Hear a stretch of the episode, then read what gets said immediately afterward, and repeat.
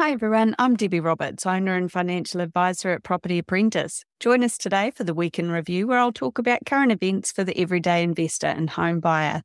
Our topics for this week first up, good returns, May 15th, end of the housing cycle. Second topic from Stuff on the 16th of May, rental asking price remains stagnant for third month in a row, according to TradeMe. Third topic, good returns, 18th of May, reminder to check property tax status. Fourth topic from interest.co.nz on the 17th of May.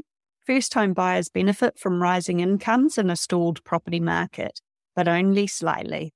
And fifth topic, good returns on the 17th of May. Investors' buying power plunges. So, first up this week from good returns on the 15th of May, end of the housing cycle.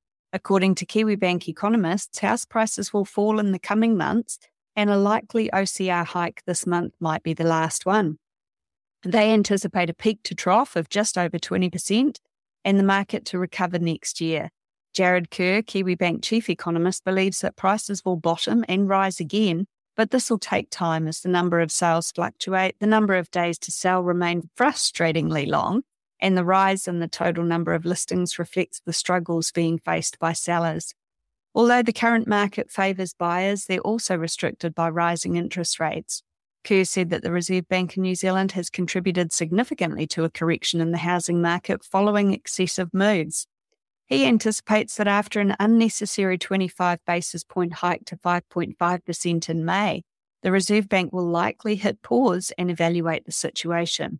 It may be possible for the central bank to start moving away from heavy handed rate hikes and bringing down interest rates, possibly later this year or early next year.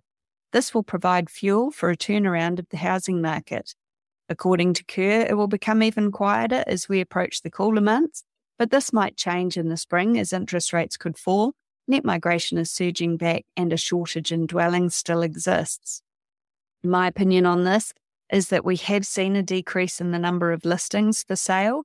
Part of that could be that people who are thinking about selling are holding on for the market recovery. We're also seeing increases in the number of people looking to purchase. So at some point, oh, and also decreasing numbers of construction going on. So, you know, at some point, the general public are going to realize that we could be past the peak of the interest rate cycle. We could actually already be past the peak as far as house price drops go because prices have been increasing. Median prices have been increasing since the end of February. It's a bit too early to say that we've past the bottom, but time will tell. But it won't be long before people put two and two together and actually come up with four and realize that increasing immigration, uh, decreasing numbers of properties available for sale, lower listings, and an increased market activity from potential buyers, it's not going to take long to turn this property market around. And I think the people that are waiting to purchase at the bottom of the market they might find that they miss that opportunity if they don't take action sooner rather than later. They might have already missed it. Hindsight will be the, the winner in that one. Second topic for this week in review from Stuff on the 16th of May rental asking prices remain stagnant for the third month in a row from TradeMe. According to TradeMe data, what landlords can earn in rent appears to have plateaued, with the median amount being asked for remaining unchanged for three months in a row. According to the website's data, the weekly rent landlords were asking for had increased by 3% across the country since April of last year. This amounted to a weekly increase of $20 from $580 to $600 a week. Stats New Zealand data showed that landlords didn't always get the rent they asked for. The agency's rental price index showed that the rent new tenants paid increased 2.8% over the same period. The rental price data on TradeMe only includes the rent that landlords were asking when they listed their property on the site, not the amount that renters actually paid.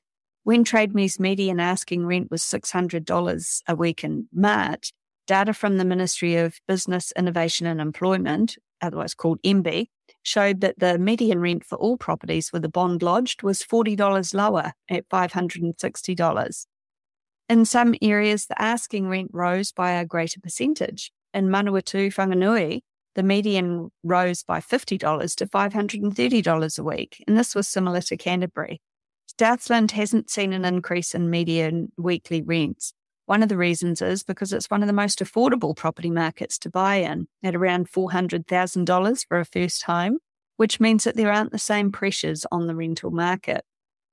Trade Me Property Sales Director Gavin Lloyd said April's rental stock was down 19% compared to 2022, and Auckland was down by 36%. Demand from email inquiries has gone up by 36%. Despite suffering from damage caused by floods, rental stock in the Hawke's Bay area increased by 1%. Lloyd explained that a number of influences could be at play. One of them is that anecdotally, some were shifting their short term rentals to long term to ease pressure in the community. Demand has also dropped by 2%. Rental asking prices in Wellington were up 4% from a year ago, landlords have noticed that they're getting less for their properties, with fewer students and a higher cost of living being some of the causes. So, in, in the areas where there's still high demand from tenants and a, a reduced number of available rental properties, my opinion is that the reason that we haven't seen stark increases in, in rental returns is because there's a good chance that with the cost of living crisis, tenants have reached their maximum threshold as far as affordability goes for the time being. If you'd like to learn more about investing in property, join me at one of our free events called How to Succeed with Property Investing in 2023. I'll discuss strategies for successful investing from my perspective as a financial advisor, available live online or in person. Check out propertyapprentice.co.nz for upcoming dates and register today. We don't sell property, so it's all about increasing your knowledge to reduce your risk. If you'd like to find out more about how we can help you to reach your financial goals, you can either attend one of our free events, because I also talk about this towards the end of the session, or you can book a no obligation phone call or meeting with my husband, Paul Roberts, via the website also. That's propertyapprentice.co.nz. Third topic for this week in review from Good Returns, 18th of May. Reminder to check property tax status. People considering selling a home should check their tax obligations according to the Inland Revenue. Bernadette Newman, customer segment leader, stated that there may be income tax to pay on the profit due to property rules that may apply, such as the Brightline test. The Brightline rule takes into consideration properties purchased on or after the 27th of March 2021 and sold within 10 years, or five years for new builds or bought between 29th of March 2018 and 26th of March 2021 and sold within five years. Newman said that properties being used as the main home, an inherited property, or part of a relationship settlement are not taxable under the Brightline property rule. The Inland Revenue website lists different exclusions to the Brightline property rule, in addition, the sale of a property may also not be taxable if full rollover relief applies. There's more details you can find on the agency's website.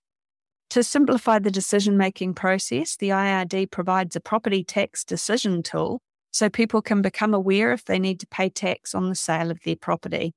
If a sale is taxable, people must file an income tax return and if it's subject to the Brightline rule, they must fill out a Brightline residential property sale information form, an IR 833.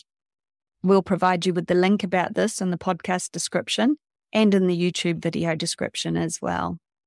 Fourth topic for this week in review from interest.co.nz on the 17th of May.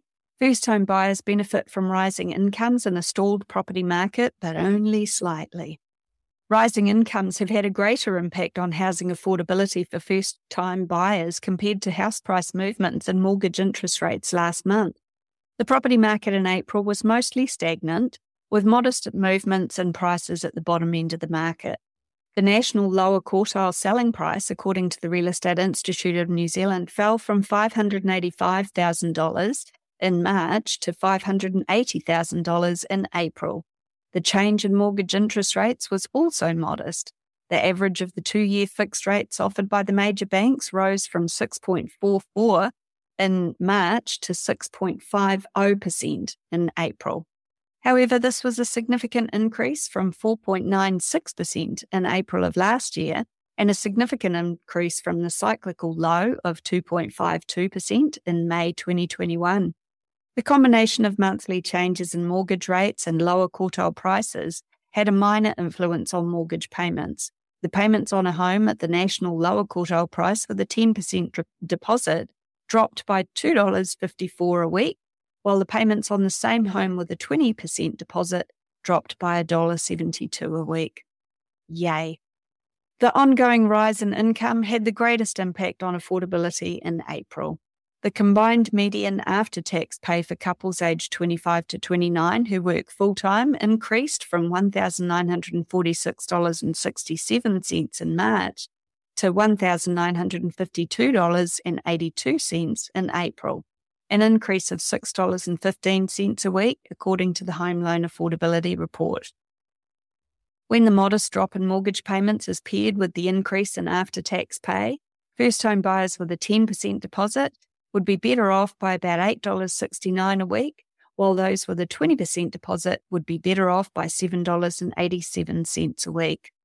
So, my thoughts on this are you know, if you can get a mortgage and you can afford those interest rates at the moment, then you're not going to find a much better time to be purchasing a property. You can manage interest rate expiry dates.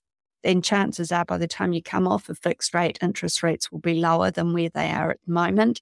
So this could be the worst that it gets. And, you know, with pay rises over time, that obviously helps with your affordability as well. So the sooner you get into the property market, the better, as long as you're not stretching yourself too much financially. So get some good advice from a financial advisor or a mortgage advisor. Fifth topic from this week in review good returns on the 17th of May. Investors' buying power plunges. CoreLogic's buyer classification data shows that high interest rates, low yields, high deposit requirements, and interest deductibility changes are discouraging mortgaged multiple property owners from purchasing properties. The market share of mortgaged investors continues to drop, while cashed up investors and first home buyers' share is at record levels.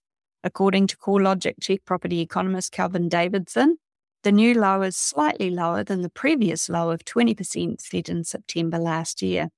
He explained that conditions are difficult for mortgaged investors, especially when it comes to low rental yields, high mortgage rates, and the removal of interest deductibility.